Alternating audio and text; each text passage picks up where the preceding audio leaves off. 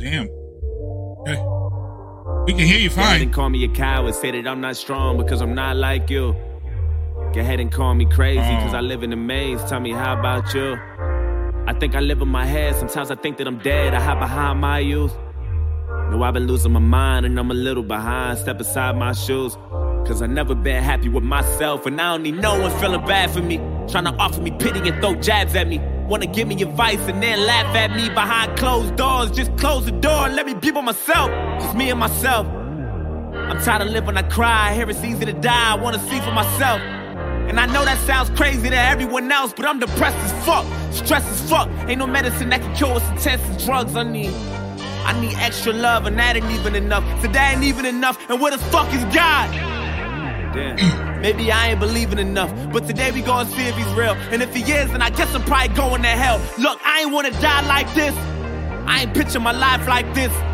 They don't know what it's like this. Pretending I'm happy so I can smile like this and laugh like you. Sometimes I wonder if I ever act like you. Could I finally fit in and maybe relax like ooh? Or would you feel lost without me? Cause honestly, I think the world is better off without me. And my mind spinning, this is the line finished. Truth is, I don't care how they feel about my feelings. I made up my mind, I'm going out like Robin Williams. I guess I'm not the ordinary people of John Legend. And I've been suicidal since the day I was 9. Shit. Okay, the day I was 9, I've been tired of being bullied, couldn't stay out the fire. Grandma told me I should take it one day at a time. And damn it, look at me now. Fuck. Pen running out. Shit.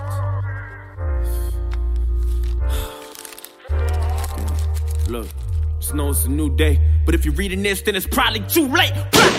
Just make sure you tell my family it's okay. I'm sorry, but it's too late. I'm sorry, so much weighing on me. I don't wanna live to see another day. I'm sorry, but I can't stay. I'm sorry, so much weighing on me. Just make sure you tell my family it's okay. I have a rooster now. I end up with a rooster, and he's doing real good. Does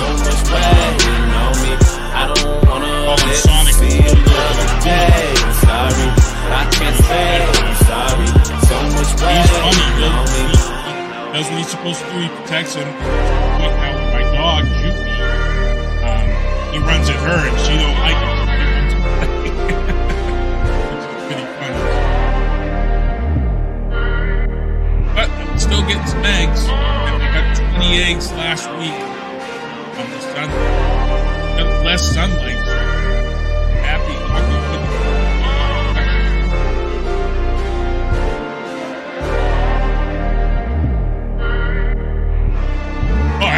I voted with the balance. I hope you got what you wanted. I hope you finally happy. It's too late for you. They're going out of my mind. You don't know how many times that I've prayed for you.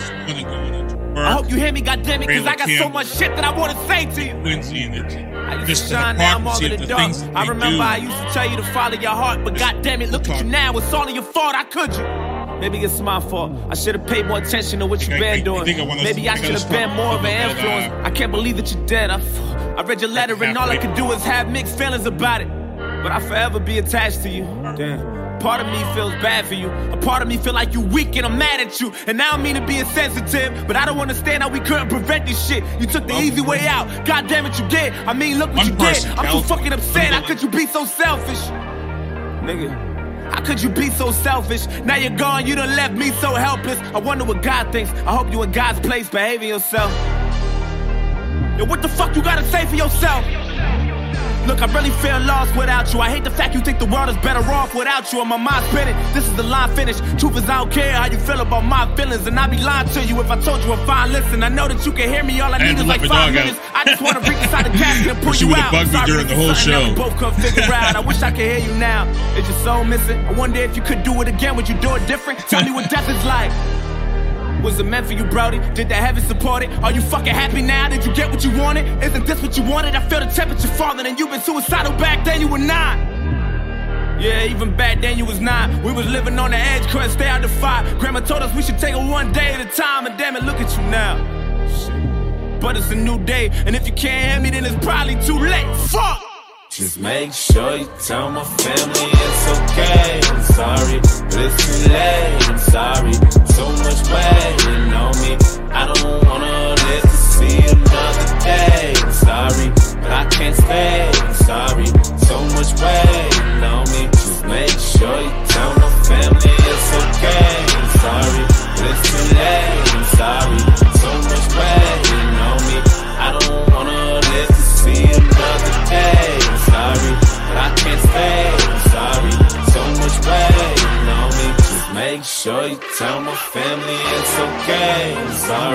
it's too late, I'm sorry.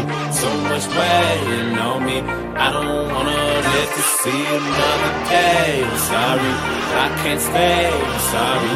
So much weighing on me, just make sure you tell my family it's okay. I'm sorry, it's too late, I'm sorry.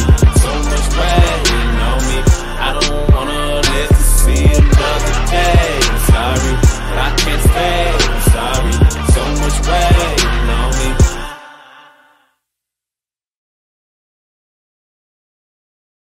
And the temperature's dropping fast tonight. I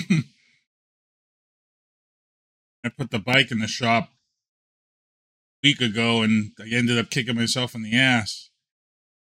The worst snowfall in its history. Weather was so nice blizzard that past came weekend. In on winds of up to 100 miles an hour, bringing road. Death and destruction the to the whole region. What we believe is happening, Carl, is that the president is likely to invoke the Stafford Act here. That's a procedure that was initially started back in the 1970s. I think we headed back into the 60s. National disasters, and it unlocks funding from the federal government for FEMA to respond in localities that have been hardest hit. In this case, the possibility is that you're looking at a national declaration. Ordered the U.S. Army to go in and do whatever it could to help. A report from Providence. Centers on the state of emergency declared this morning in Buffalo. News Center's Mike Piglis explains. From across Massachusetts were in places like this. They boarded about 2 dozen buses, and then they left from Springfield, Braintree, and here in Melrose. I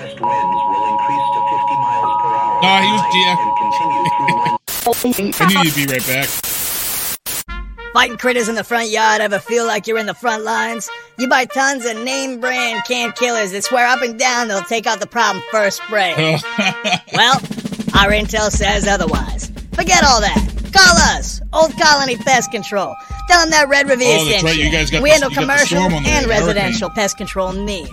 Take care of anything from ants, roaches, ticks, mosquitoes, rats, and more. No wildlife or termites at this time. Call us at 774-400-5993, and we'll bring in the big guns.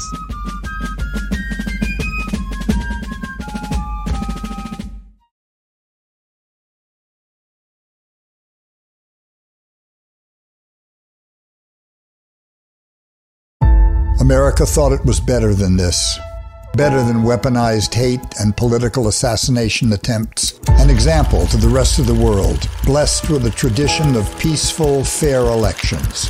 Then came MAGA. Violence, hatred, and cruelty replaced the old Republican Party. When white nationalists, radical domestic terror groups, and QAnon crazies became the backbone of their MAGA party, millions of Republicans said, enough. Biden won. With their support. Country over party, one last time. Soon, Trump will return. The worst of MAGA's extremist wing will dominate Washington. What you decide now decides what America looks like for a generation. You're making a choice. Their America or our America?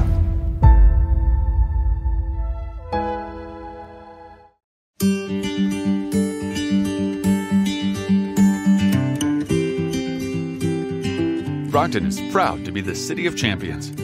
With a rich sports history, Brockton is the hometown of boxing greats Rocky Marciano and marvelous Marvin Hagler.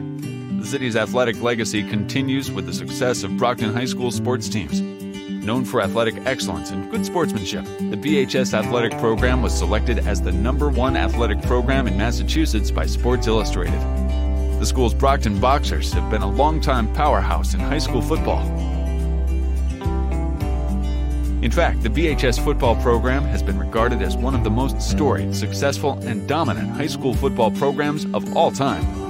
The BHS boys soccer team recently won their first state championship in 2017, leading them to be ranked 7th on USA Today's list of top high school soccer teams across the country.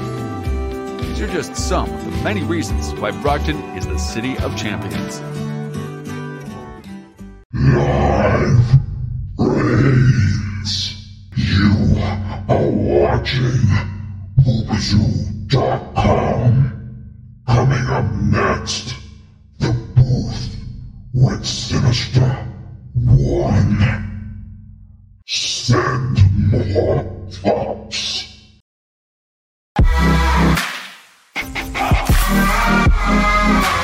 caught in the crossfire.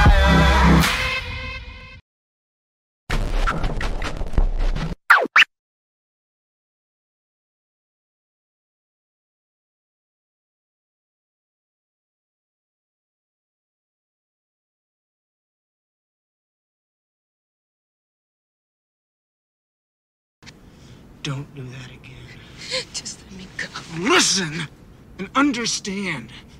That Trump-American is out there. It can't be bargained with. It can't be reasoned with. It doesn't feel pity or remorse or fear. And it absolutely will not stop, ever, until you are dead.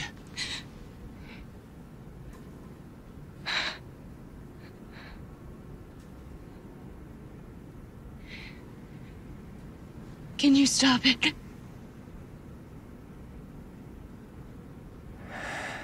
I don't know.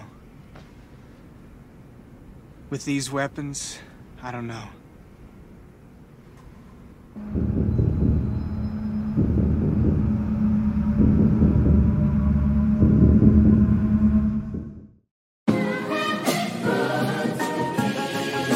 Can you dig it? Can you dig it? Can you?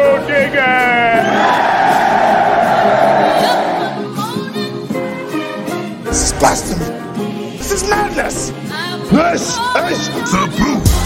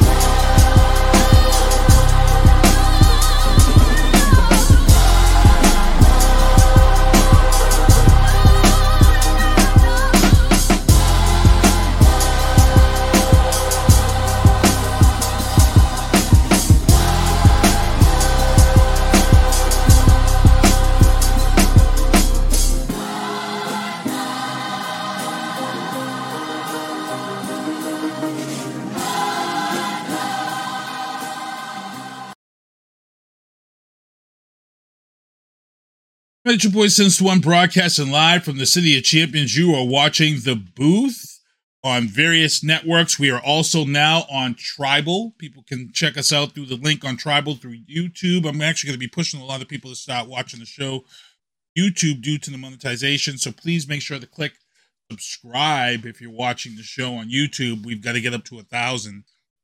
Make that mark. So I got to really start pushing that. That's on my bad.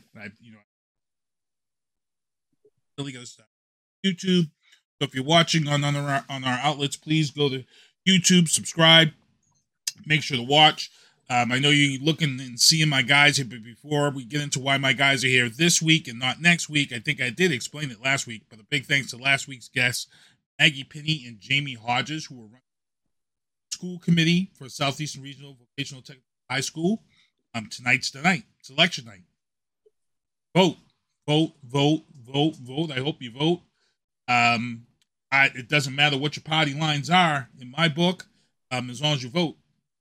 Things I said last week on this show that I hate is when you spend hours debating with someone and the one thing they say is, well, I don't vote anyway. Oh, that just pisses me off. We get into my sponsors before we get into the show. Michael Douglas, MDB Electronics. You have a controller that needs to get fixed. If it's Aiden, send it out to him. He'll get it right back to you in 24 hours. I've been putting down some serious Call of Duty. Actually, myself and Travis Partington of Austin Tech Radio, we're going to be doing a two-man co-op special recon mission that the game features Thursday. We're going to live stream it. It's pretty badass. It's pretty badass. You really got to work at it. Record time that people are getting. Check that out. Of course, on Thursday night, I believe. Available now. Veana Marie's record streaming everywhere. It's personal. Check it out. grab it up, and I believe if you reach out to her and ask for a physical copy, Also, Tactical Target Systems, those zombie targets. If you want some of those, reach out to man Don Robertson, tacticaltargetsystems.com. Also, I Love Boston Sports for our shirts, T-shirts, giveaways. Old Colony Pest Control, Carl Burnell, veteran-owned residential, 774-5993. That time of the year, you got to get rid of pests, and I reach out to you. Now, before we get into the news booth, I got my guys on. It is election night. Numbers will be coming in, but the main areas really won't be coming out until later in the night, the ones that are watching. So we'll try on some of these.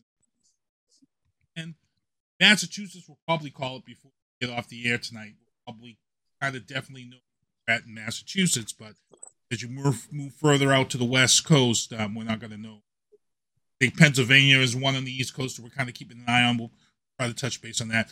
But my guys, who are usually here on first Tuesdays, election night fell on the 8th this year, not the first Tuesday. So my guys, we decided to have them on for the 8th for election night so we can kind of break down some things. But also the guys are going to be on tonight. Also, we're going to talk a little football tonight. You guys came on to kick off the NFL season. Election night also falls at the halfway point this year because we have that extra week of football now. So, let my guys introduce themselves. I'm going to start with Ken Diesel up in the top. Let them know. Hello, everyone. It's Ken Diesel. Glad to be back.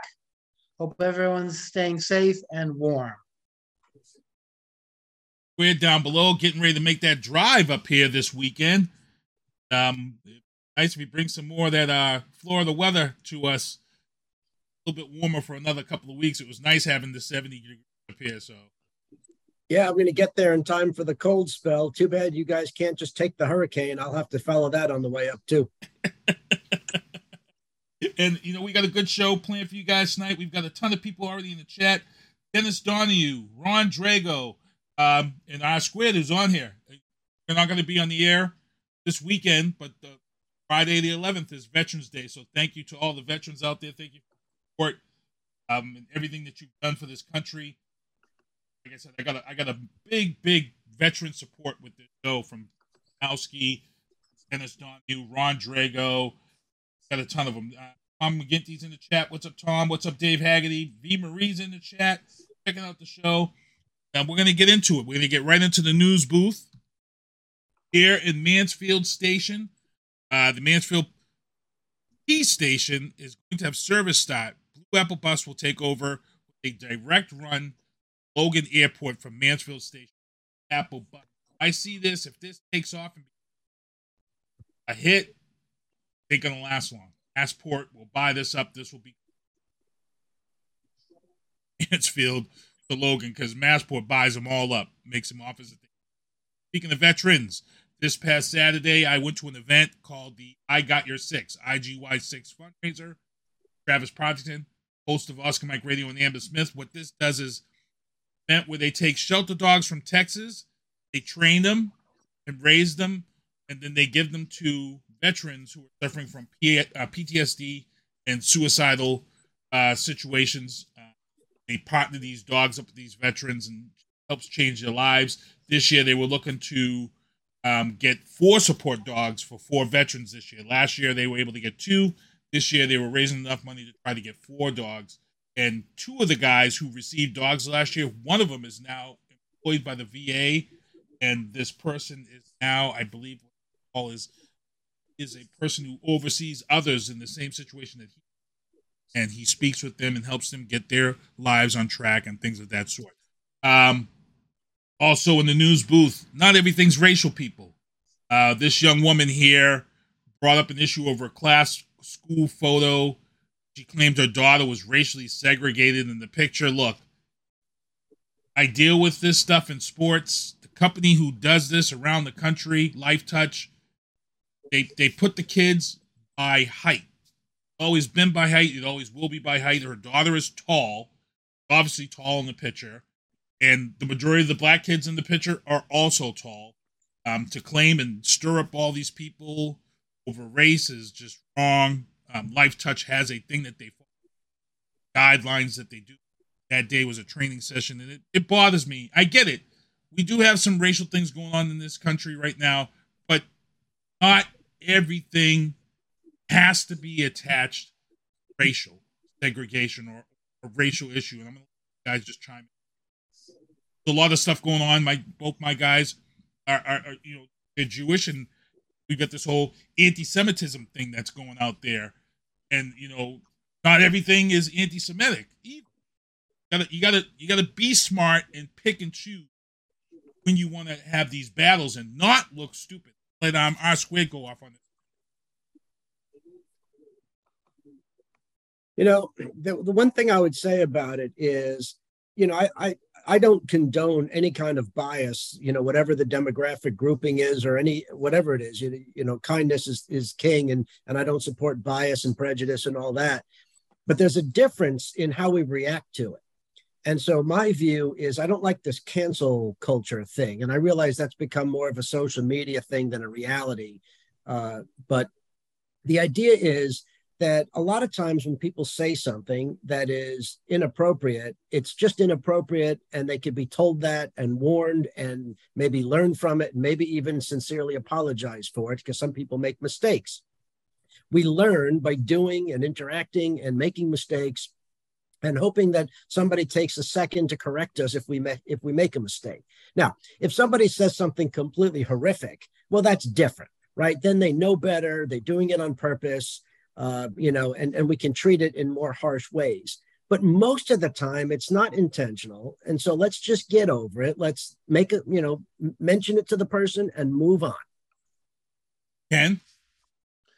A good friend of our show, since when you remember him, my college roommate, Lieutenant Colonel John Dix from the Air Force, retired, once had this very famous comment at the Air Force. He was talking about something happened in the Air Force, something happened to him.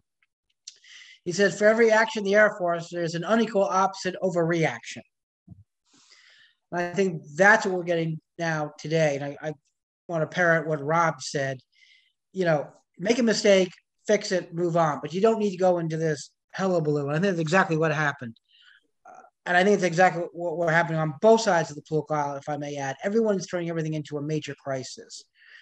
When you and I were growing up, Sinister One, when Rob was growing up, if someone screwed up, 9 times out of 10, you took them aside quietly and said, hey, you may not realize what you did, but let me explain to you why it's so offensive. You may not even realize you're doing it, but this is why it's offensive. You may want to think twice about doing that again. And then you would hopefully learn your lesson and you'd move on.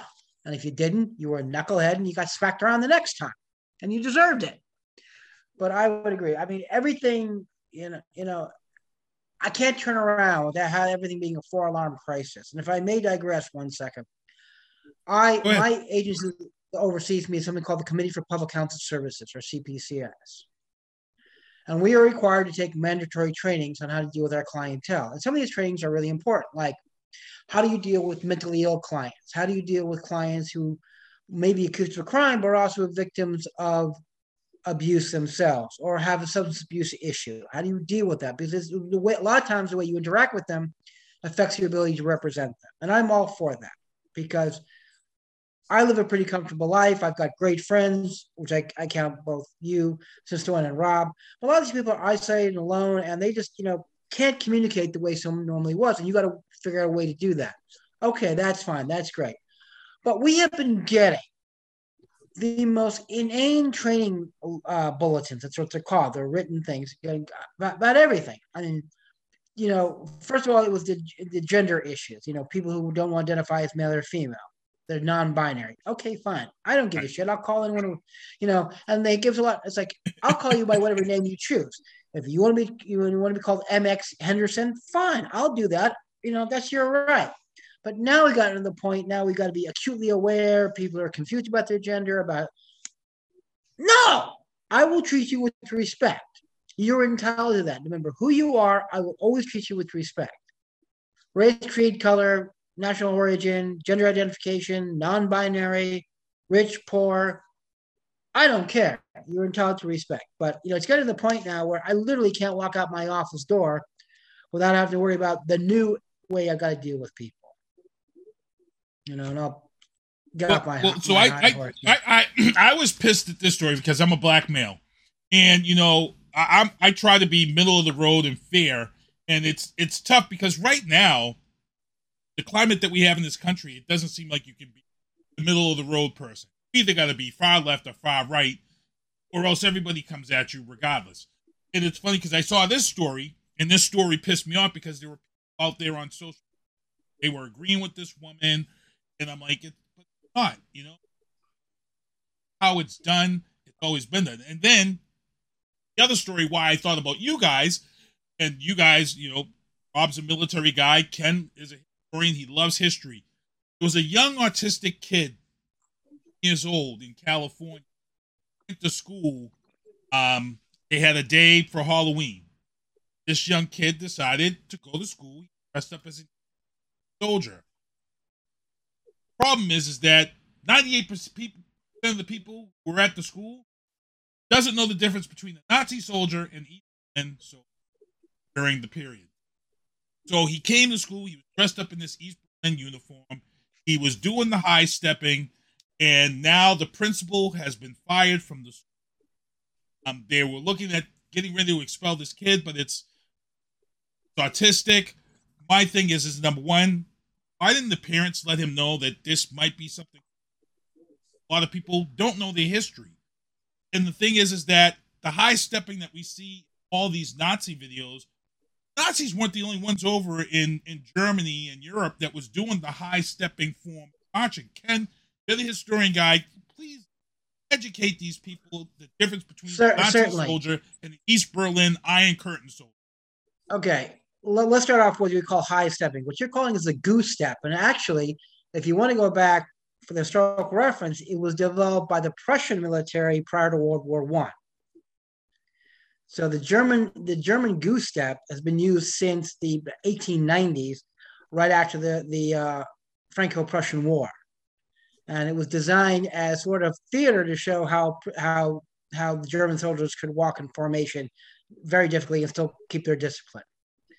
It has no practical. An East German soldier, or to use the official term of East Germany, the German Democratic Republic, or GDR, that's what it was officially called. It was never called East Germany by the Germans. Deutschland. Rob, you're gonna have to help me with German here, because your German's better than mine, was an army founded, and they were, you know, very professional, not exactly the most nice people, but they had nothing to do with the Nazis. The East Germans were communists, very proud of that fact, by the way, and they were hunted down and exterminated by the Nazis during World War II. So it suggests that the East German military and the Nazi regime, that's about as far away as you can get from the thing. Now, the important thing is to understand that the Wehrmacht during World War II was not a party office. The Nazis had a private army called the SS, the Schutzstaffel, and their armed branch was known as the Waffen-SS, and that was the party army, and there was also the German Wehrmacht, which committed war crimes. Don't misunderstand me, but let's talk about what it was. So, long road, small farm. There is nothing in common with the Nazi regime and the East German army, for the possible exception, I'll give them one, that after World War II, there probably were officers in the DGR army that had served in the German army during World War II. I don't know if that answers your question. No, it does. R-squared, anything to add to that? Because it upset me. It upset me that, you know, that this kid and the principal's been fired. Because the principal knew his history, and he said he was honest. He's like, I don't see what the uprising and why people were upset, because it has nothing to do with Nazis, and they still fired this guy. I was upset by that. R-squared? No, I agree. There's nothing. East German, West German has nothing to do with prejudice. That obviously you have Cold War. That's a Cold War implication. It has nothing to do with prejudice. So people. Again, I know you're watching the show here. We try to educate people. I'm always telling people to do their homework. I've got people now throwing that back in my face when they're happy about it. But it's whatever. The Associated Press Senate results right now, 35 Democrats. As far as numbers. Getting into this next topic. One winner. All of us three right here, we're all back to work. Powerball was hit by one person in California. $2.4 billion to one person, a group of people, one person. Nice to dream. Ken, go ahead. I want to put on the record now that it's clearly that this is mass lottery fraud because I didn't win. I mean, I saw that my numbers were in the buckets or buckets of balls with bamboo. I'm calling on the courts to invalidate the lottery and begin a complete investigation concerning this. Are you going to go down the Granite Street and storm the lottery commission offices? I'm going to get my militia together. I'm calling on all my fellow brothers to get me an arm. Stop the steal. And it's funny, too, because the glitch that happened that delayed the winning numbers, California. Yeah. The winner came out of California in the glitch. So people are already screaming conspiracy on this one. They're already pissed. So we'll see. Legal Booth. Got to get into this. I got some legal questions for these guys. First of all, you guys didn't hear the story. Elon Musk, when he brought Twitter and finalized the deal, he laid off 1,500 workers. Laid them off by email. Now, I'm a manager. I've been a manager for a while, and I do know that in this state, you fire somebody, there's a legal way to do it.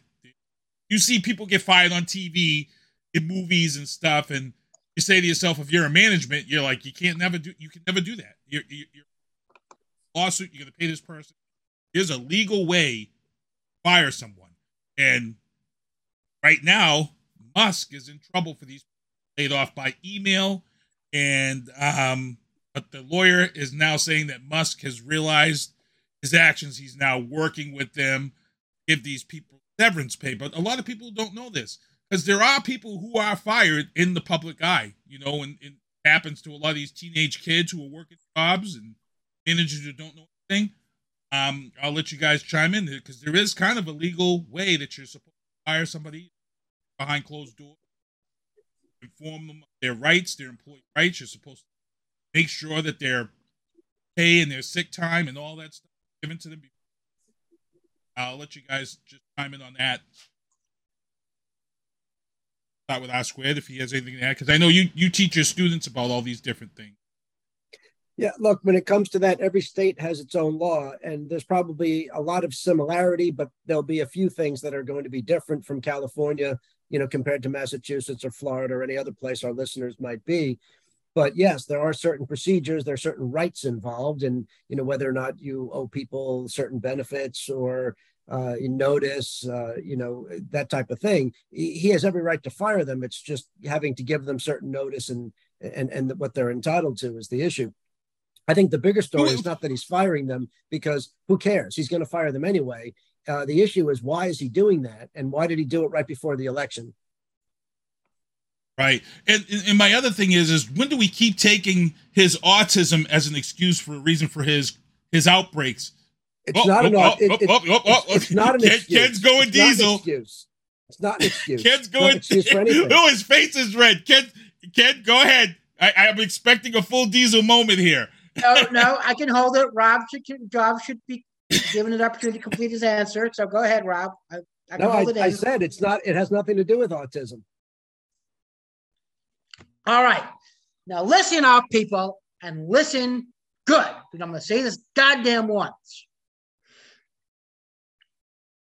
There are almost no mental illnesses. There are a few, and I'll get to them in a second, that cause you to lose absolute and total control of your cognitive abilities. So stop blaming mental illness or a physical impairment for you saying and doing stupid things. Unless Elon Musk is suffering from both paranoid schizophrenia and Tourette's at the same freaking time, which is theoretically possible, although unlikely. No, he screwed up. Now, look, as Rob said, all states have different laws regarding termination. So I'm going to apply Massachusetts laws of termination only because that's what I know. And there are reasons why you have an HR department that is experts in handling this. One of the things in Massachusetts is that it's not a good idea to fire someone publicly. As since when I believe you insinuated, you bring them into closed doors, because if you fire them publicly, you can be brought up on issues of defamation, libel, and slander, especially if you do it through email. And also the tort of either negligent or intentional infliction of emotional distress by public humiliation, not to mention the loss of business reputation. Okay. The other reason is if you're firing them for cause, you have to write in Massachusetts, you have to list all the reasons for a cause so they can dispute it. They don't even understand. Just because they're disputing doesn't mean you have to rehire them, but they have the right to put down saying, no, I didn't steal anything. No, I wasn't acting inappropriate to my fellow employees. No, I wasn't having a hostile work environment. So you document that. You don't, that's why you don't fire people over email. And apparently also Elon Musk is also trying to hire some of those people back too, which is kind of funny, which is not really relevant. Yeah. But I swear to God, if I see one more person blaming mental illness for being stupid, I'm going to lose my everlasting bleep, because I deal with mentally ill clients all the time. And they say and do stupid things and they blame their mental illness. No, your PTSD didn't cause you to do stupid. Now, sometimes PTSD will manifest itself in inappropriate behavior in certain circumstances. And I'm not trying to belittle that. But it's not going to cause someone to go out there and massively fire 20 people over Twitter or email or IM or whatever. Sorry, doesn't happen. And I remember since when you and I had a conversation many, many years ago, I don't know if you remember, you had a friend who was suffering from PTSD and was suffering from audio and visual hallucinations.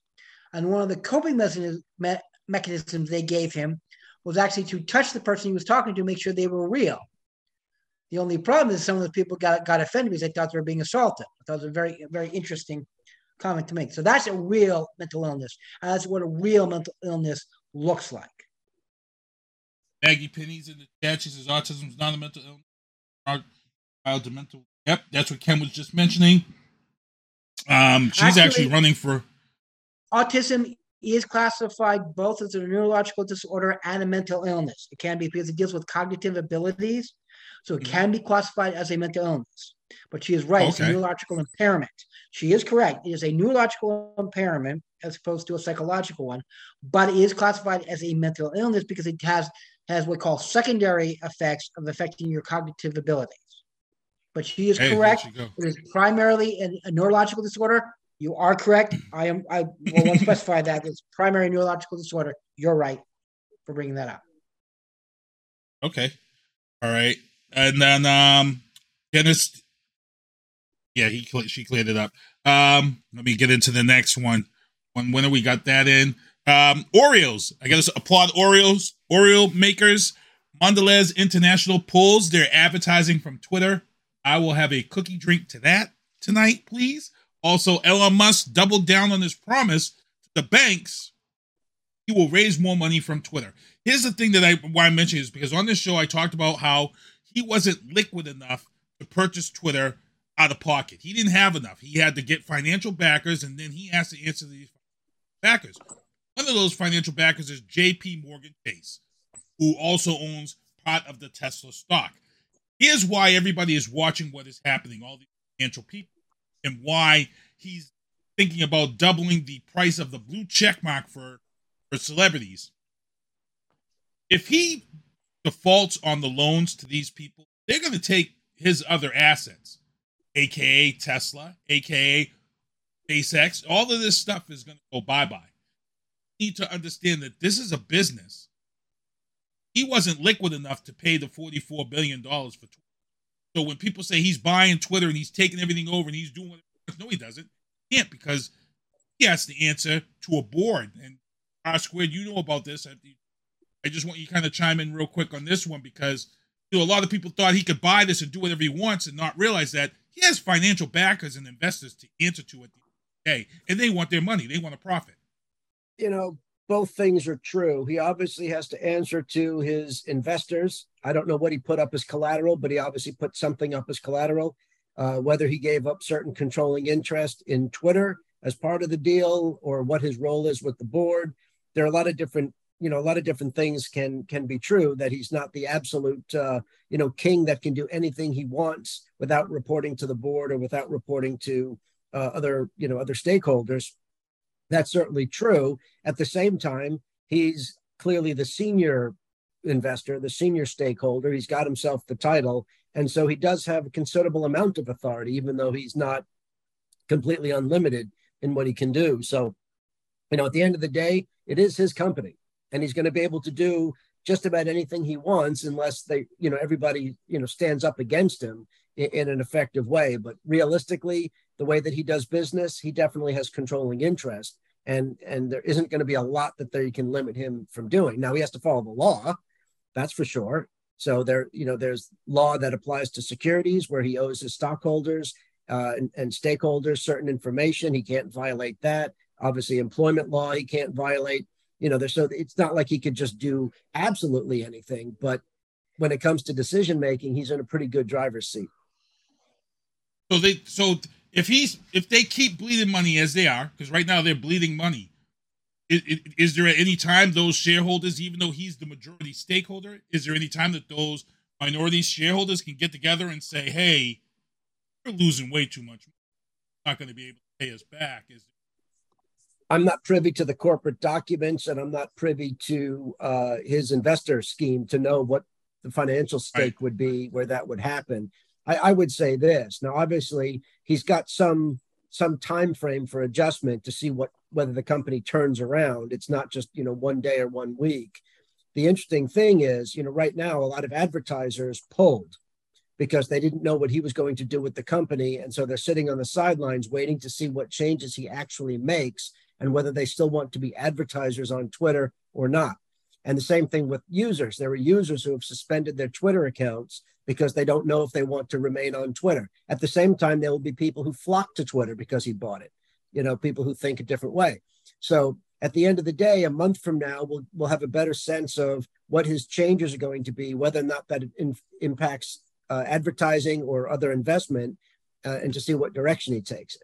I will say for the record, I have never had a Twitter account, and I don't plan to get one in the moment. Dan, your opinion? Well, I want to second what Rob said. He's absolutely correct.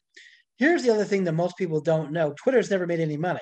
It's been a giant sinkhole financially, and it's getting worse.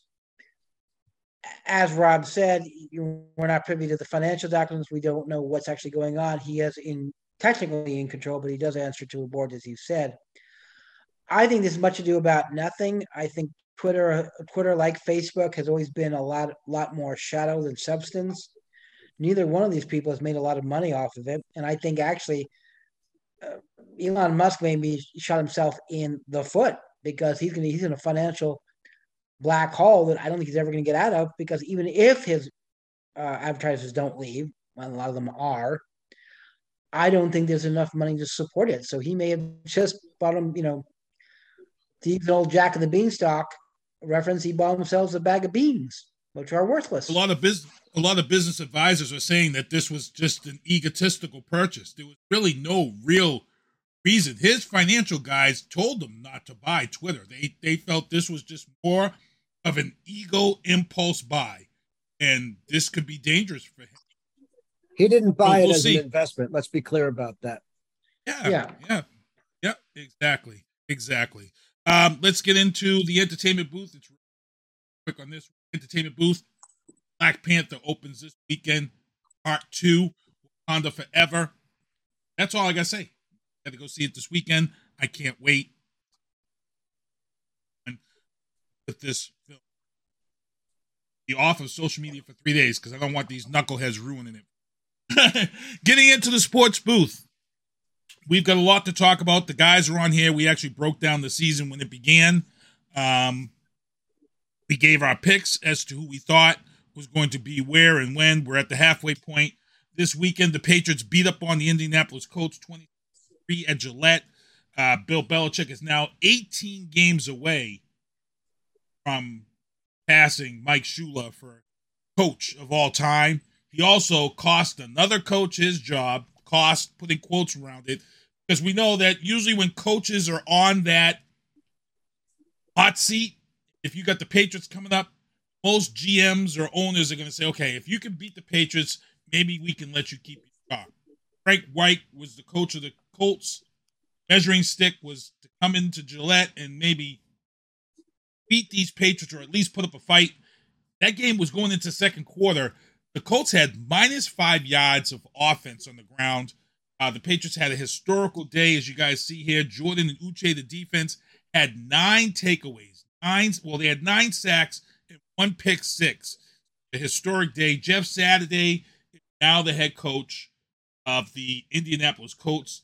You guys don't remember who Jeff Saturday was. He was one of Peyton Manning's favorite linemen out there in Indianapolis. Jeff Saturday, he knows about offense. He knows about being a coach. And it's great stuff to see. Also, the Jets upset the Bills 20-17. But my problem is the way that the Jets celebrated at the end of this game in Buffalo. Look, I get it. You upset Buffalo. But to run out in the middle of the field on their logo and make snow angels and stuff. Look, you got these guys week 11. You got these guys. And right now, the AFC East, now a close race. It's anybody's game. And I've got something to add to this as we get into it. What are you guys' thoughts on this? Because it's great. It was great that the Jets upset the Bills. I was happy. But the way this season is going throughout the league, we already said it was going to be a dogfight for most divisions. To act this way after winning, Robert Saleh should have, I hope he lit these guys up in the locker room after. Ken, I'll let you chime on that. Look, every team, every player that has done that, they ends up biting them in the ass. That is like the kiss of death. You just don't do that on another team's logo, win, lose, or draw. Don't. Because that's just asking for the football gods to come down and destroy you. Look, you want to dance in the end zone. You want to give yourself high five for knocking off Buffalo when you've been the joke of the league for so many years. Knock yourself out. But that whole logo thing, no. That's good. Weird. Yeah, it's interesting. I guess you'd have to just understand the Jets aren't used to winning, so they don't know how to do it. Yeah.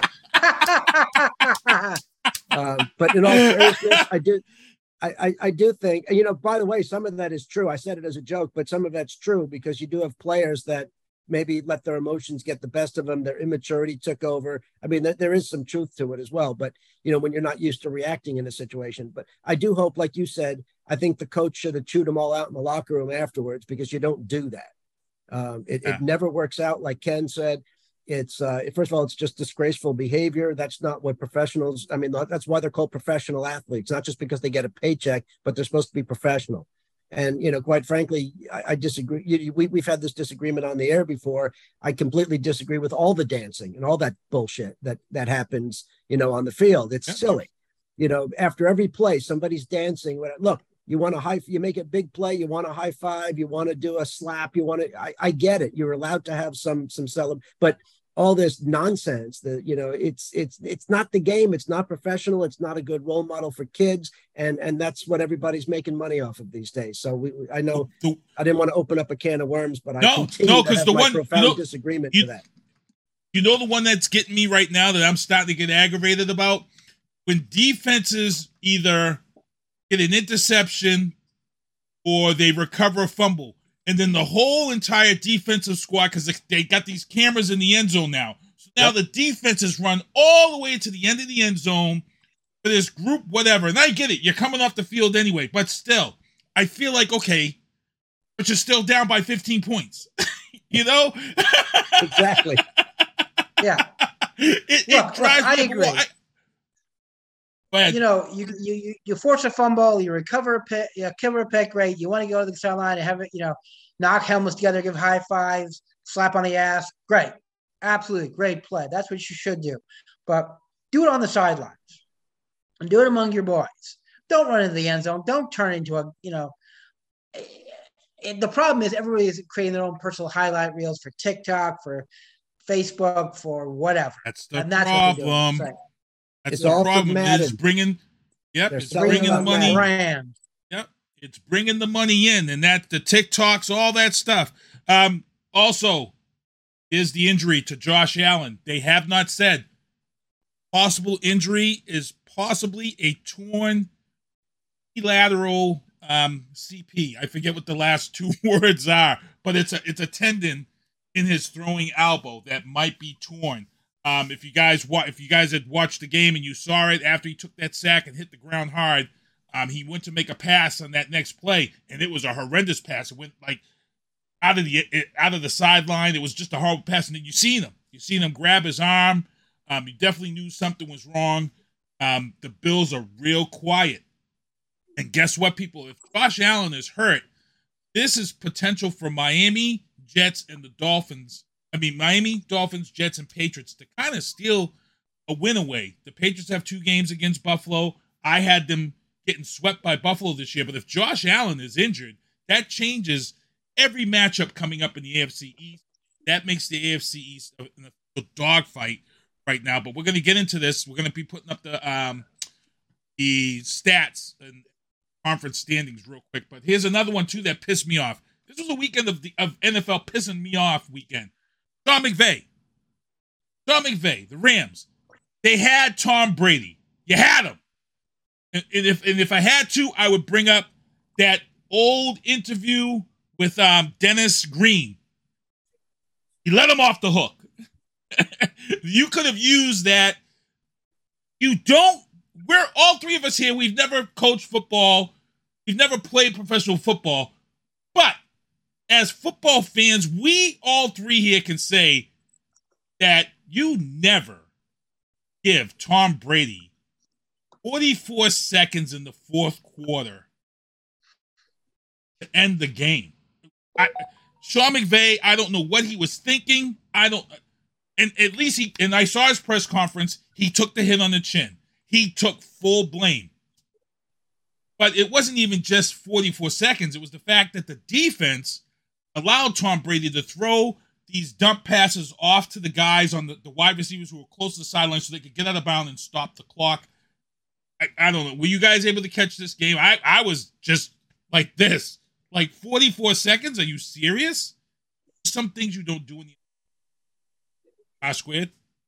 Yeah, you know, obviously hindsight 2020, 44 seconds may not have seemed like a long enough time, but it always is. And, you know, that's you got to think long term.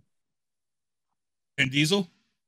Yeah, I mean, how many times do you have to be burned by Tom Brady or Josh Allen or Aaron Rodgers or Mahomes to understand you got to play four-quarter football? You got to play down to the triple zeros. If you give these top talent quarterbacks that kind of time, they're going to burn you like you were skateboarding across the moon. Okay, just how many times? All I got to say is 28-3. Okay. Yeah, and what I was going to say is, yep. You know, with long term is I agree with what I heard on the pregame. Which was the loser of this game has very little chance of making the playoffs. The winner of the game has some chance of making the playoffs. The Rams are the defending Super Bowl champion. There is a Super Bowl curse, some people think. I think they should be much more competitive this year. They didn't lose that many players, and they're playing absolutely poor quality football, losing games that they should be winning. And so giving a game like this away when realistically their playoff hopes were riding on it, That's just bad all around. I mean, it's not just the coach who made that decision late in the game. The whole team didn't execute very well, especially the offense. And they've been struggling all season that way. So they don't look like the Super Bowl champion Rams, that's for sure. And, you know, Tampa Bay, if they want to be back in the Super Bowl, they need to be a little bit more consistent, although they're obviously more in the driver's seat than the Rams are right now. I've been watching a lot of football. And in defense of Sean McVay, there's another topic that we could talk about for a whole nother hour that's going head coaches. And let's just say Las Vegas, Josh McDaniels, head coach, his job is safe after losing a 17-point lead to the Jags. And there were a lot of things that have come up about Josh McDaniels and these losses and this loss with the Rams. The NFL right now has these head coaches making decisions based on what they now have in the NFL is called the analytics chart. So it looks like about 2 or 3 years ago, the NFL submitted this analytics chart that all the head coaches are supposed to kind of follow, kind of watch and whatever. I don't agree with it. I think you let coaches be coaches. This whole thing now about, and now you're starting to hear these guys who are calling the games talk about this whole analytics thing, killing the coaches in the NFL, making bad decisions. I don't know if you guys have caught this conversation popping up during these games where they're losing close games. A few weeks ago, Josh McDaniels got crucified for going for it on fourth down, and Troy Aikman brought this up and says, well, this coaching analytic thing that the NFL pushed on these coaches got some guys kind of making bad decisions because they're following the analytics that's being given to them. I just don't get it. I mean, you're in the military, and I get it. You get your analytics on what could be a great offensive strike, but sometimes you have like a General Schwarzkopf who doesn't care about analytics, and he can put together the greatest offensive strike ever. I mean, does analytics always work, Rob? No. It's a system. It's a way to, you use formulas. Analytics, like any formula, is a way to help you frame a decision, to help you work through options and evaluate your options. It should never be the actual reason you make a decision. It's everything that you know. And if you're given leadership in any capacity, on the football field especially, it comes down to you. What do you think? Trust your gut. Who has momentum? It's not just analytics. Who has momentum? What player has there been a player that's been effective? Is there a particularly weak spot on the other side that you pretty certain you can get a yard against or something? It all comes down to your assessment of that game for four quarters and for the last minute or two to suggest a momentum or some kind of option. I don't get the scrutiny. I mean, at the end of the day, you can't blame anybody but yourself. Who called that play? Who made the decision to go on fourth down versus punt? Who made the decision to do whatever? That's the responsibility. If you don't want the responsibility, don't take the job. But don't blame some formula either. Well, the feeling that I get is that the NFL has kind of pushed this on coaches. I don't know if they can push them to use it, but at the end of the day, who made the decision to go on fourth down? Not the analytics formula, the coach. So, Ken? Anything you want to add to that? Yeah, I agree. I mean, I think Rob hit it on the nail on the head.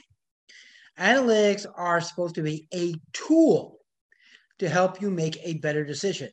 It is not the decision itself. This is no different than watching film or studying tendencies of other teams, stuff like that. These are mere tools to victory. But in the end, the head coach has got to make a decision there may be a she one day, I don't know. Don't be discriminatory here. What decision is to be. There are times where analytics may say, analytics say percentage-wise, you should go for it on fourth down in a short yardage situation if you're in opposing territory. But you may say, no, I'm not feeling it. This is not a good time. I'd rather kick it, nail him, nail them inside the five, get my defense on the field. It's been playing lights out, make them, pressure, and then recover the ball, maybe on a short field, maybe forcing a pick, maybe forcing a fumble. They put it back to me, maybe I'm close to the 50 and drive it in that way, or rather risk giving the opposite side really good field position. Analysts can't tell you that. Only a head coach can tell you that. Yeah, and I'm keeping my eye on it because I've been listening to these guys talk about it, and I feel like there's more behind the scenes to this. And Johnny Dolan, what's going on? I see you in the chat, and we're going to get into it. We're getting into real quick. We're going to break down our thoughts as how this is going to pan out. How do you guys think this AFC East is going to pan out? Quick. Very simply, I understand everybody's a little concerned about Josh Allen and his injuries, and the Jets upsetting the Bills is really interesting. However, calm the freak down, Karens, okay? Josh Allen has played hurt before. Every year, there's always one great upset. This was a great upset, and I'm a person who hates the Jets, so my hat's off to the Jets. You guys played lights-out football. If you could do that the other 16 games in a row, you may actually make the playoffs, but you can't because you suck, okay? The AFC is going to be competitive for the wild card only. The division belongs to Buffalo. The Super Bowl is going through Buffalo this year. Buffalo had a bad week. Okay, they were getting cocky. Josh Allen was getting cocky. The Bills Mafia was getting cocky. They had their wake-up call. They're going to take care of business. Now, your thoughts, AFC wild card, God only knows. Yeah, they were saying both teams could come out that AFC East the way this is going. You got three teams at six wins, and the Patriots are one win behind with five. That's crazy. Squid? Yeah, I do think anything can happen in the AFC East to determine, who wins the division and who makes the wild cards, and it very well can be two. I'll say this, that division belongs to the Bills until somebody else wins it. And, I don't know the extent of Allen's injury, how many games he may miss, and that could obviously change the analysis. And even if they still win the division, maybe they don't win home field advantage in the AFC if he's out for a certain period of time. They may have to go back to Kansas City as opposed to Kansas City having to play in Buffalo. And that's going to be a big difference. I mean, Kansas City's not a warm place, but, January in Buffalo is quite different. So, it could come down to home field advantage in the AFC if he's out for a while. This was a game they couldn't afford to lose, and they did. I realize he got hurt at the end. It shouldn't have been that close at the end in the first place. So, it'll be interesting. Looking at the other teams, I mean, anything can happen with the Patriots. They're an unknown quantity, but they have the capacity to certainly keep winning. The Dolphins, their defense lets them down. I mean, they play defense for the fourth quarter. That's about it. And the offense is able to score enough points that the defense can't blow it. So I'm not sure Miami has staying power to win the division or, if they make a wild card to win a playoff game, because you can't give up 30 points every week if you're going to be a playoff caliber team. And the Dolphins can't seem to stop, they can't seem to stop anything on defense until the fourth quarter, which is a great time to play defense, but, it's going to catch up with them. And, so the Jets, I just don't see it. I don't think they're as good as their record. So it's really, I don't know what's going to happen, but I would say it's the Bills until they lose. I know they're happy that Miami is making some noise and winning games because with Tuiagalova playing the way he has been, that whole controversy of the concussions behind the NFL because they brought it back up and people were letting it die, and now they're winning games and people are happy. The rest of the league is pretty much bunched up, other than the NFC South, which is a dumpster fire. There's no team above 500 in the NFC South. NFC North, the Vikings are pretty much holding it down, and I believe all three of us had picked the Vikings to take that conference. AFC North, as we thought, is a dogfight.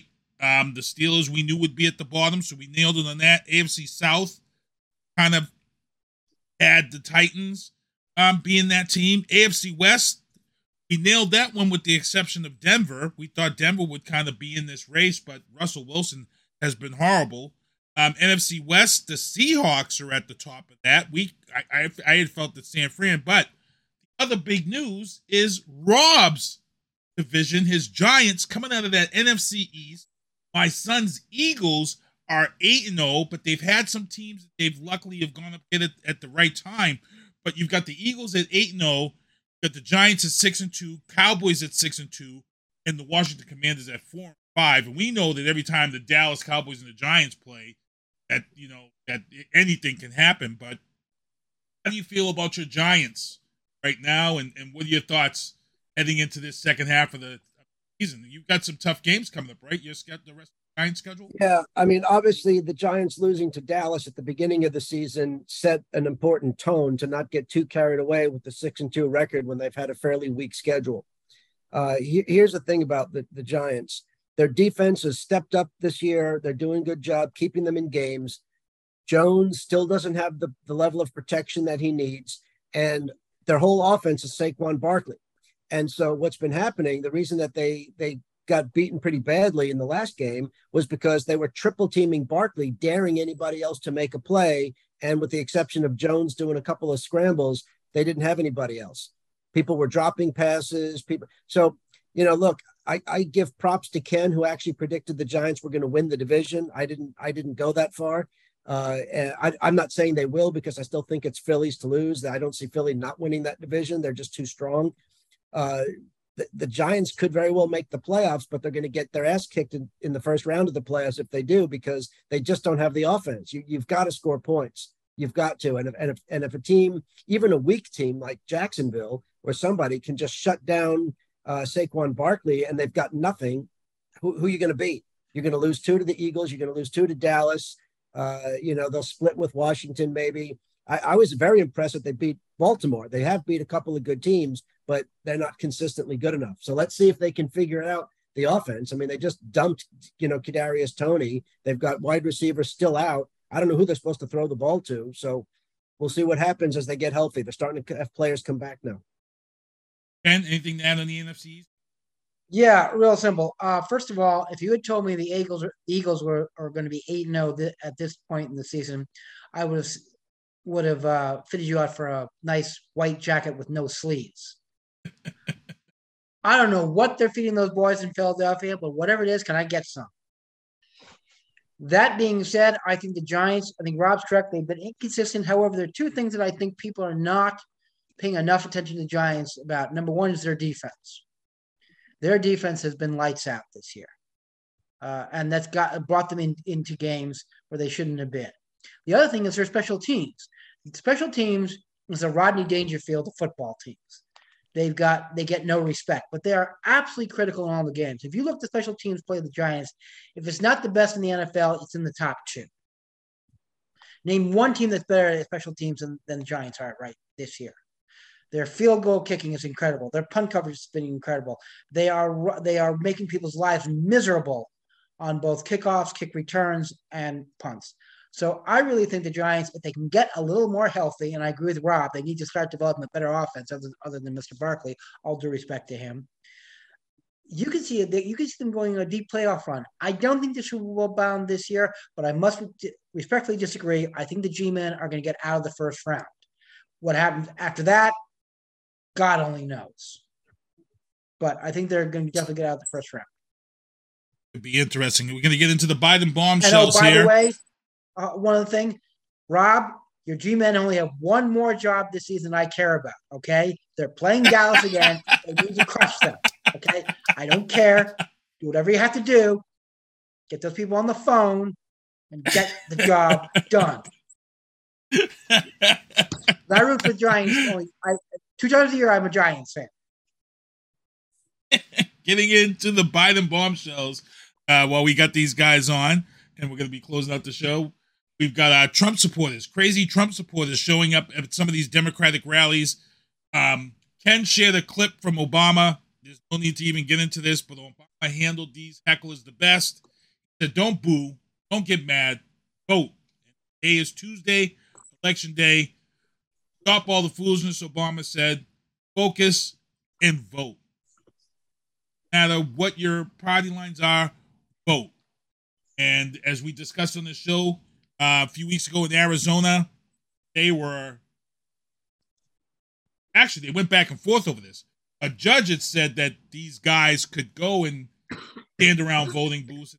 Another judge said, no, they can't. They can't be there with their gun and be intimidating. Happening. And another judge. But Arizona today has been plagued with 17 voting machines. I guess what it is one of the voting machines. You put your ballot in and it slides in. It was going off cockeyed, which means probably a roller or something went right.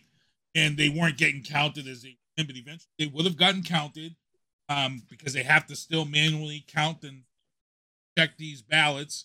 But of course, the 17 machines has turned into, I don't know what it's, the far right has turned into almost every machine. And they're already out there saying that the coup is in again and blah, blah, blah.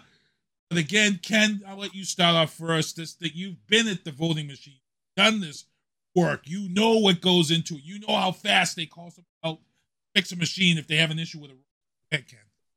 Yeah, it's very simple. First of all of these places have multiple voting machines, and there are always voting machines in reserve that they can bring out, they can swap out all the time. They're monitored all the time. People forget that in addition to the neutral people running the polling stations. Virtually all of them are volunteers, people who take time out of their schedule just to man the polling machines. All the major parties have poll watchers that are actually in the room watching this whole thing down. You can't pull a stunt like they're accusing people doing. There's too many people watching. I mean, I think, you know, the most watched event in the United States right now is the Super Bowl. The second most watched event is polling. So this, yes, there were problems. Here's the thing. There are always problems. Why? These are mechanical devices. They break down. They get jammed. They get overloaded. Sinister One, how many years have you worked in the for the transportation industry, right? I've been in the transportation industry for 30 years. And when I heard this story, the first thing I thought of was I said, well, somebody is going to answer because you have to make sure the voting machines are at 100% and working correctly. So obviously someone probably didn't do what they were supposed to do knowing that. So I'm pretty sure somebody's going to catch hell over the fact that some rollers were hanging. That's my point. Whatever, but in your experience, machines break down, right? Break. No yes, how they well do. You maintain yes. them, they break down. It's just a lot. And you X amount of, you know, you put X amount of machines on the road, you know, over Y time. The Z factor is that they're going to break down eventually. Someplace, somewhere, they're going to break down. But if you look at the numbers that are breaking down, it's less than 1%. That's pretty darn good. Yeah, it was 17, and in this county, they said that accounted for 20%. Right, in that county. But look at the entire state. How many machines are breaking down over the entire state? And then how many machines are breaking down nationwide? R-squared, anything you want to add to that? Because I want to talk about your article that you wrote. Yeah, no, I mean, that's the absolute truth on voting machines. That's the issue. I mean, it doesn't mean anything. It's a nuisance. It gets fixed. That's it.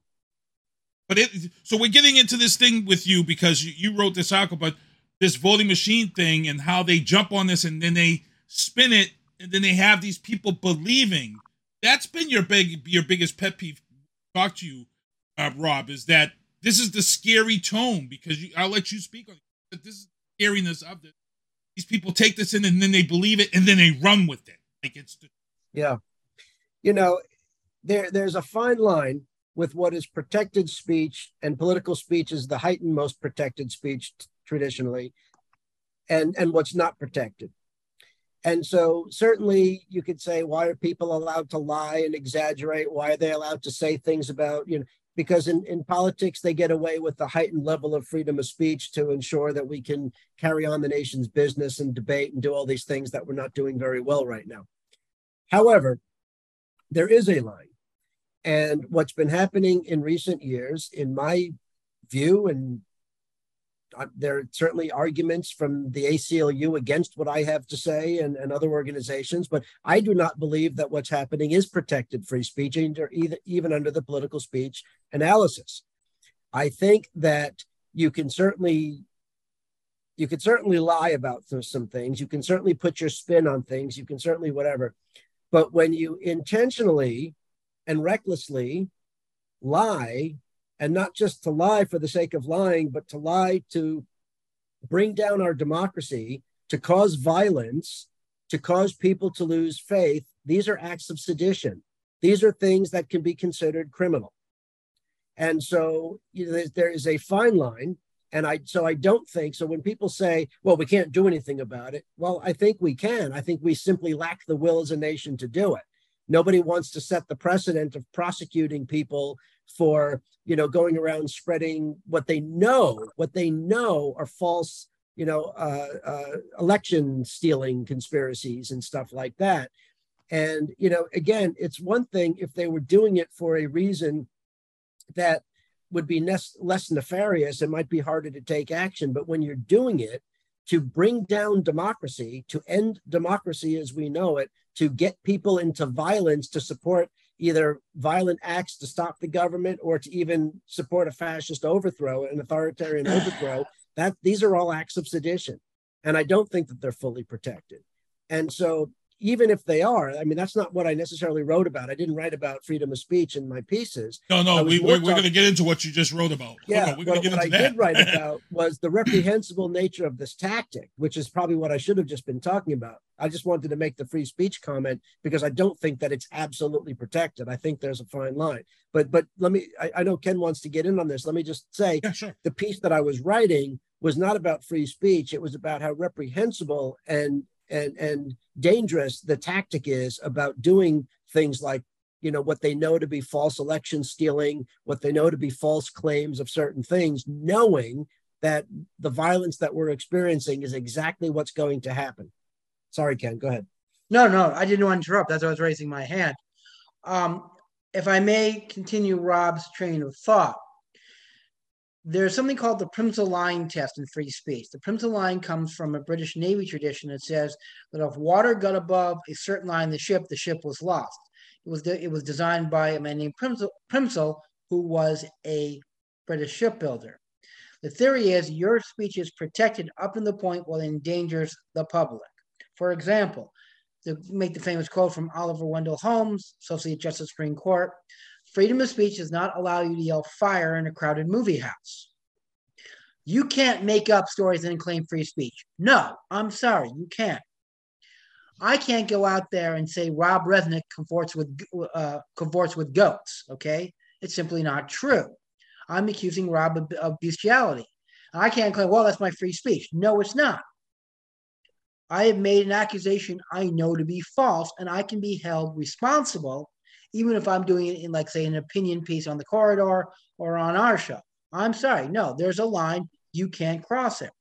So all of these folks who are claiming, no, you don't have the right to spin conspiracy theories, especially when they are hidden dog whistles to violence. I'm sorry. No, we've never tolerated that. We never will tolerate it, and we never should tolerate it. You have an honest disagreement about how the country is being run? Fine. Great. Publish an article, go on YouTube, make a TikTok video, buy a billboard, organize a protest.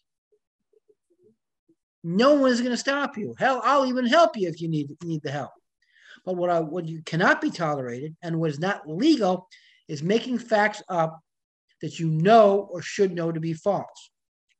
I'll give you a prime example. The January 6th protests. When they came down to D.C. to stop the steal, they were fine. The moment they got into trouble, they only got into trouble when? What did they do? When they walked in the Capitol. That's the moment they stepped over the line. If they stayed outside the Capitol and waved the flags and claimed Trump was president and stopped the steal and Nancy Pelosi did a coup, Rob and I would be defending them to the hilt. Because we would say, we disagree with you, but that you were doing a legitimate protest. What we get angry at, and I think what you're getting angry at, Sinister One, is when they walked in and they did physical violence to people and tried to prevent the lawful administration of government, to wit, certifying the election.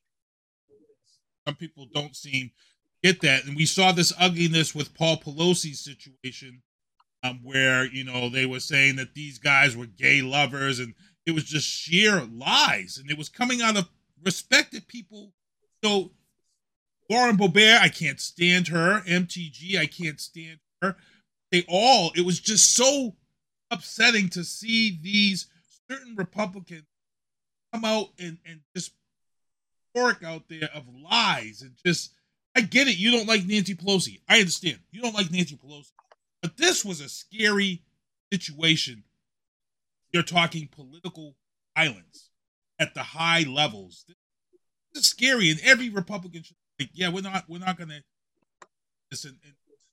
I think it's scary. And Rob, you also wrote this story on the corridor right now of fact checking the real deal behind the IRS agents, because certain members of the Republican Party are pushing the whole agenda about guys were hired to come after middle class and poor people. Oh, really? If common sense, no. They brought these IRS agents in to start catching all these. First of all, they defrauded COVID funds like Fred Favre, these rich people. Part of that is to catch some of this stuff. Because you wrote this piece, I've got you to talk. Well, you have to remember the IRS has been gutted multiple times, significantly during the Trump administration, because he hates the IRS, as we all know. Not that it's, you know, not that it's their fault that people want to see his tax returns, but nevertheless, you know, but it was gutted even before that, because that's just been a Republican poison pill. Whenever they want to deal in a budget, they cut the IRS, and then the Democrats give in so they can get something they want.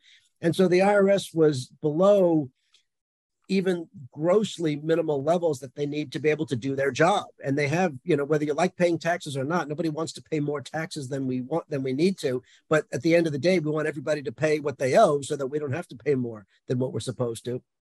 And the IRS does a lot of different things. They're not just out there doing agents. And so the key pieces to this lie, first, they said that they hired 87,000 agents to go do audits and raids. Not true. They're not agents. Some of them will be agents. Most of them will not be agents. There are other things that the IRS has. So that was just a complete falsehood. Secondly, they said that the plan was, of course, you know, do all these audits and raids on, you know, small businesses and middle class and working families. Duh. Like, first of all, why would you do that? I mean, if you don't know that that's a lie from the get-go, I mean, there's no reason to do. The IRS has never done that. There's no political reason to do that. You're going to lose votes if you ever did that. No, that's not what it is. First of all, they're there to, the IRS is being restored to its original strength. They're not even growing the agency, which some people think because of the hiring. They are hiring people. It's to restore the numbers of the agency to what it was. They're not getting an increase. They're getting back to what they needed. And they need more, but this is to get them back to where they were before the Trump cuts. And the other thing is that if they engage in audits, because they're up to strength and able to do their job, they're required to do audits. If you paid your taxes, the audit is fast and there's nothing to worry about. If you cheat, if you commit felony, if you defraud the United States government and all the American taxpayers, then you might have something to worry about. And guess who's worried about it? The mega wealthy, the big corporations, and the big individuals who for generations don't pay their fair share of taxes. They hide assets, they exploit loopholes, which is legal to do unless you do it in an illegal manner, and some of them do. So the only reason that they're afraid of this, the only reason that they want the IRS gutted the way they did, was to prevent them from being audited. These are people who don't believe that they should be paying taxes, that only the little people, so to speak, should be paying taxes. They don't think they should pay taxes. They say that they're creating wealth through their investments, through their job growth, through whatever, and they shouldn't have to pay anything. It's a load of crap. Everybody pays. Everybody's a member of society. Everybody pays whatever the percentage is that we pay. And the fact that they, you know, lie, cheat, and shield their way, cheat out of paying taxes is the issue here. And they get away with it for decades. I'm not a Bernie Sanders guy. I'm not seeing the Bernie Sanders party line, but this is what he talks about in a different kind of way. I'm talking about it in a more specific fraud kind of way. But, you know, this is the issue. This is the problem that we have. And so, you know, Republicans will do anything to, you know, to gut the IRS, to prevent their cronies, their wealthy cronies, from being audited. By the way, that audit might include to see improper political spending. Wouldn't that be fun to see that? So, you know, that's the problem. And breaking news. Maura Healy has won. Associated Press has called the race for Maura Healy. No surprise here. That's not a surprise. No, it's not. She was expected to win. I don't think that's a surprise to anybody. Well, I think it's a little surprise they called it this early. They were expecting DL to put up a bit more of a fight, but in the last couple of weeks. Okay. Yeah. Well, here was the problem. When he initially came out, he was running like a Charlie Baker Republican, you know, socially liberal, fiscally conservative, running on competence, and he was getting his ass kicked. So then during the last couple of, actually it's more than a couple of weeks, I should say, starting in August, he started courting the Trump voters, and he just fell off the cliff. I thought he was full Trump from the beginning. I didn't realize that was a late shift. No, it was a big late shift. In the beginning, he said he was more of, you know, paying lip service to Trump. Yeah, he was our party leader. He was our president. Well, that's national politics. Let's concentrate on what's good for Massachusetts. And unfortunately, that message didn't resonate with the moderate voters and was alienated the Trump wing of the party. And, of course, the Democrats didn't like him for that. If I may say, going back to Rob's point, number one. 27%. Yeah. Let me go to Rob's point. I think what we need to understand, there's a difference between someone who's employed by the IRS and someone who's an agent for the IRS. And there's a big difference. The IRS is a law enforcement agency. People don't realize that. They have law enforcement functions. They can arrest you if they want to for tax evasion. They have been essential in prosecuting people for criminal tax avoidance. Most of the time, that's dealing with organized crime, mafia, RICO cases. Those IRS agents are an investigatory arm of the IRS. They are maybe on a good day, 3% of the IRS. The vast majority of IRS people are accountants, auditors, programmers. They are not law enforcement. They are just people doing, processing your returns, answering questions, writing manuals, doing all the other stuff that you have within the IRS, including administrative law judges and stuff like that. I am a full Bernie Sanders guy. I know Rob is, but I am. And no, for the past 40 years, since Ron the Ray Gunn came in, there has been the greatest amount of wealth transfer from the middle class to the 1%. And the way you do that is, one, is rewrite the tax code, and B, make it impossible for people with money to be audited by the IRS. Okay? Now we're just, unfortunately, it's been the fact that the IRS has cut the ball so much that they can't even do their job. That's why these people were hired. Because one of the biggest things the IRS does is, wait for it, processing tax returns. Okay? Now, what's the biggest thing that most people look forward to after filing their tax return? A lot of people have been complaining about the time of getting their taxes back in the last few years. Thank you very much. Refund. Processing their refunds. And you need those additional people so they can process the refunds so they can pay the checks back to the people. And also, by the way, I hate paying taxes, okay? Next to going to the dentist and getting my teeth drilled, I think paying my taxes are the worst experience of my life. But if I may, again, quote the former Honorable Justice Oliver Wendell Holmes, taxes are the price we pay for living in a civilized society. So suck it up, shut up, and write out your check. I need a sound. I got to grab. I know I always play sound bites. I got to get the sound bite from one of my most favorite comedic movies of all time. It's a Mad, Mad, Mad World. Jonathan Winters tells, I forget who is, everybody's got it. When they find the money under the big W. I don't know if you guys have ever seen It's a Mad, Mad, Mad World. Oh, yeah. God. You kidding me? Great classic comedy movie of all time. Amazing for those who just, it's visual, the writing. Come on. It's a Mad, Mad World. The scene with the Three Stooges as the firemen. It's just at its best. Guys, it's been great having you on. The numbers, as we thought, we had said the numbers, nothing would really. Some of those races that we're looking to get some answers from. We're not going to know for Georgia, a couple of days. Some of those races, Georgia, Pennsylvania, we're looking to see. Hoping that some of these, because I just can't believe that Herschel Walker is a threat still. Maine, I'm really that one. It's just insane. So I'm gonna let these guys go around the horn, say what they gotta say, get out of here. I'm gonna start with our square tonight. Yeah, thanks. Oh, hold on, I got one more. Ukraine invasion. Let me blast this out.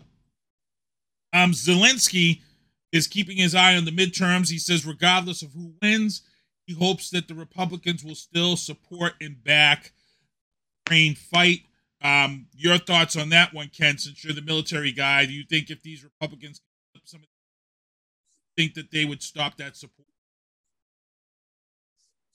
I mean, President Biden still has the overall pay. I think they're going to make Biden pay for it. I think what they're going to do is they're going to hold it hostage for something they want on the legislative agenda. They know Biden can't back away from Ukraine, so they're going to use it as a blackmail or a chit to get something else they want to. This is a UN thing now, right? Ashquith, I'll let you. You're the military guy. I thought. Yeah, there's no United Nations issue at this point. You've got right now Ukraine is on its own, other than what NATO and other countries are willing to give it. While it's fighting Russia, Iran, and some other China too is helping. So this thing is on the verge of getting bad, or it's on the verge of stalling for the winter. There are a lot of things that can still happen. you know, the Ukrainians were making some progress recently, but quite frankly, if you look at the percentage of territory, they really haven't. I mean, they've taken some key cities back, which is great, and it's much better than losing territory, but Russia still occupies a lot of their territory. So it's hard to say exactly what's going on. Fiscally speaking, we have invested, you know, a lot of money, and there is a legitimate discussion that needs to be had about how much money, right? I mean, that's what you want the leadership to have an intelligent conversation over, you know, not publicly because we can't tell the enemy, but, you know, so that we know just how much money we can provide them and how much money we need to help them get from other sources.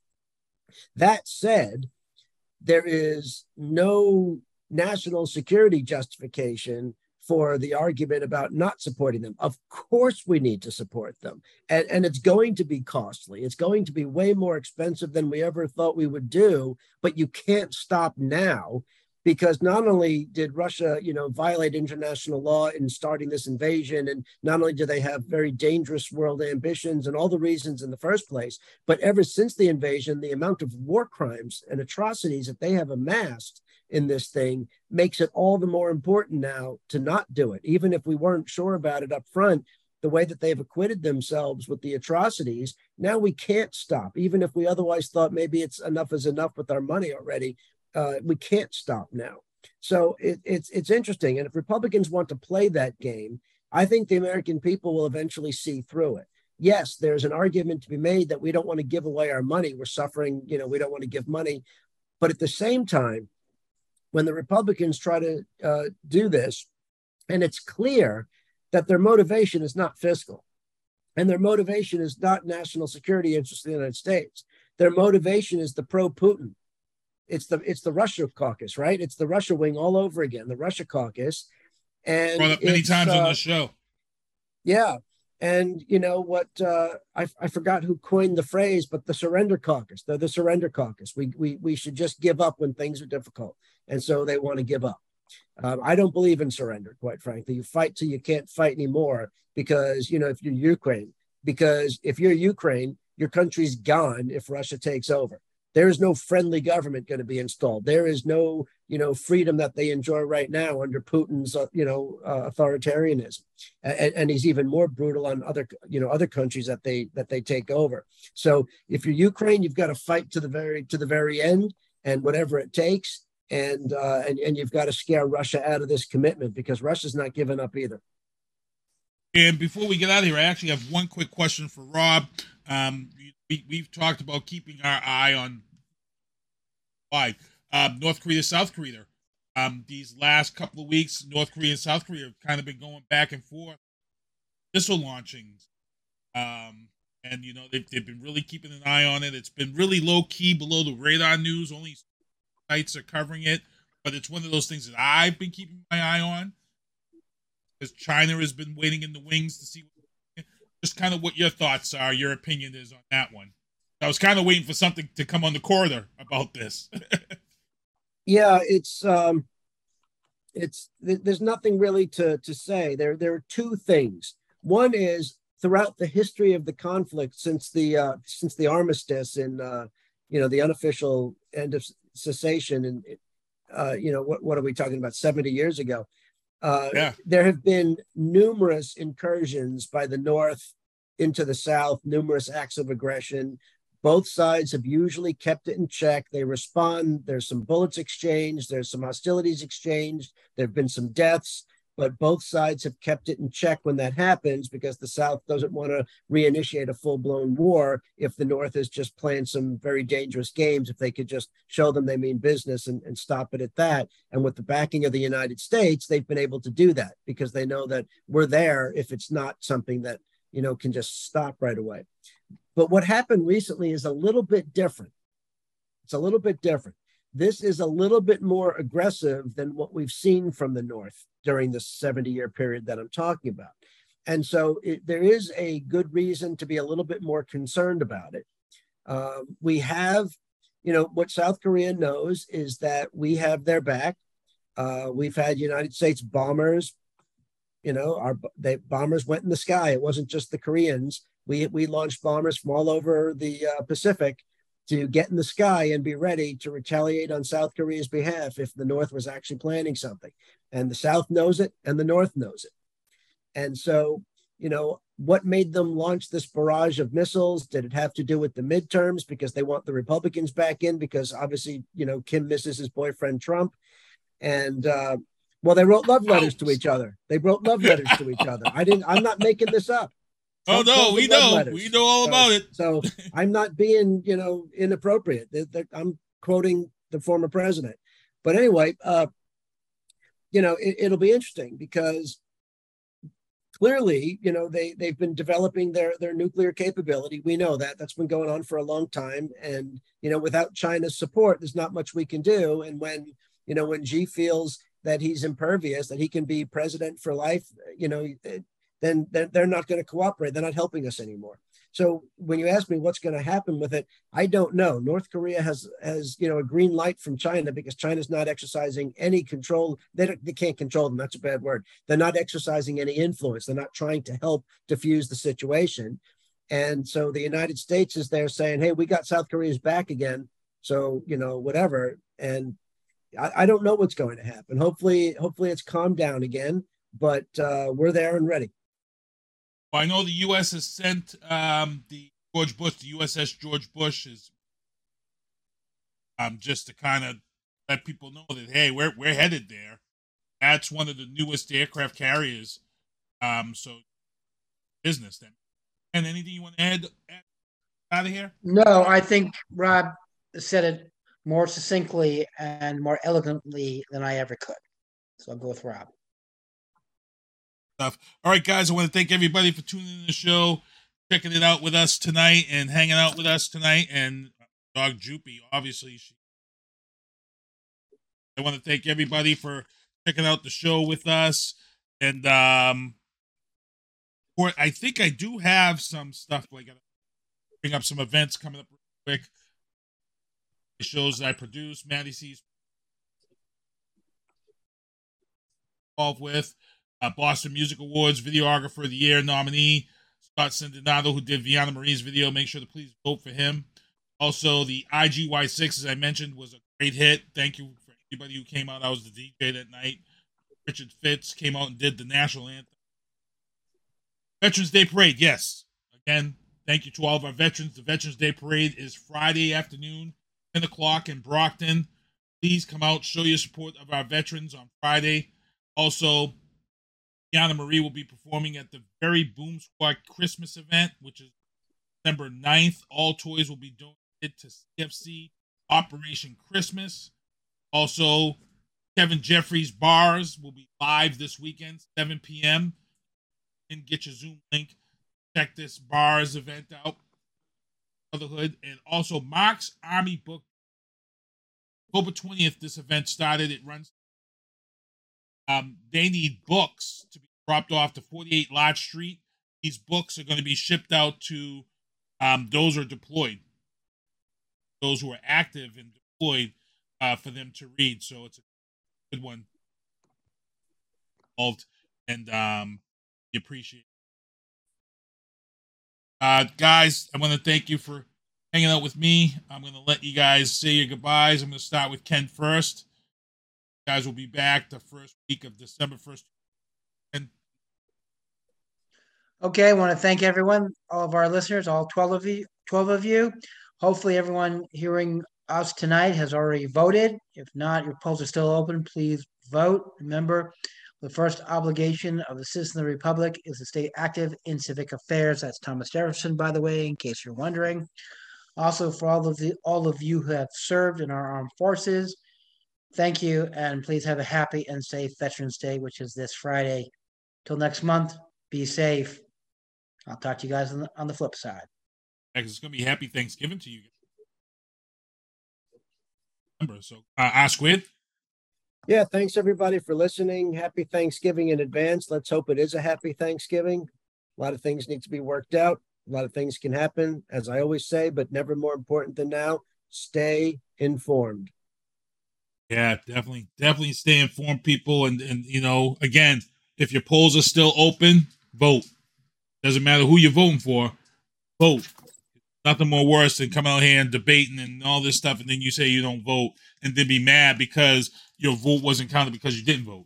You know what I'm saying? So please, please, it doesn't matter. Make sure to vote. I want to thank everybody again for tuning in and supporting us. Not much really. We're heading into the end of the year. I'm going to be taking the last 2 weeks off as usual. Got Thanksgiving coming up. These guys won't be on until December. And as we get ready to get out of here, I want SpongeBob to do me a favor and take us home. Well, see you next Tuesday. Thank you for listening to The Booth on Hoobazoo and HatcherRadio.com. Please follow the Facebook page and subscribe to the podcast at Apple Podcast, iHeartRadio, and Spotify. The Booth is a Sinister One production hosted by Sinister One. I've got to start hanging out with friends that are a little more intelligent and understand politics and stuff. It's just that I'm up on this level up here, and all my friends are down here. Me, nah. You guys, nah. Maybe a little more down in here. Screw you guys, I'm going home.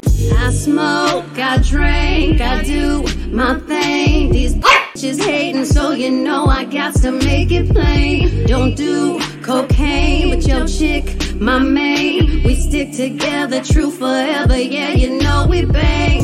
I miss those days, which was easy. If only I made it, this shit on repeat. Now that I done upgraded, I've been upstate, and y'all think I'm playing. And I got a hit now for these weak ass hoes who think I ain't slaying. Try me, and I'll probably end up laughing, cause I never back down. I'm that chick with a clean ass whip. I don't need that shit, it's like I'm my own now. I get hurt, I get tired of fussing, fighting, guess I gotta crack down. Don't mess with me, cause on everything, I'ma have to bring the whole city out. WHOOBAZOO, that's Hoobazoo.com. Enter website.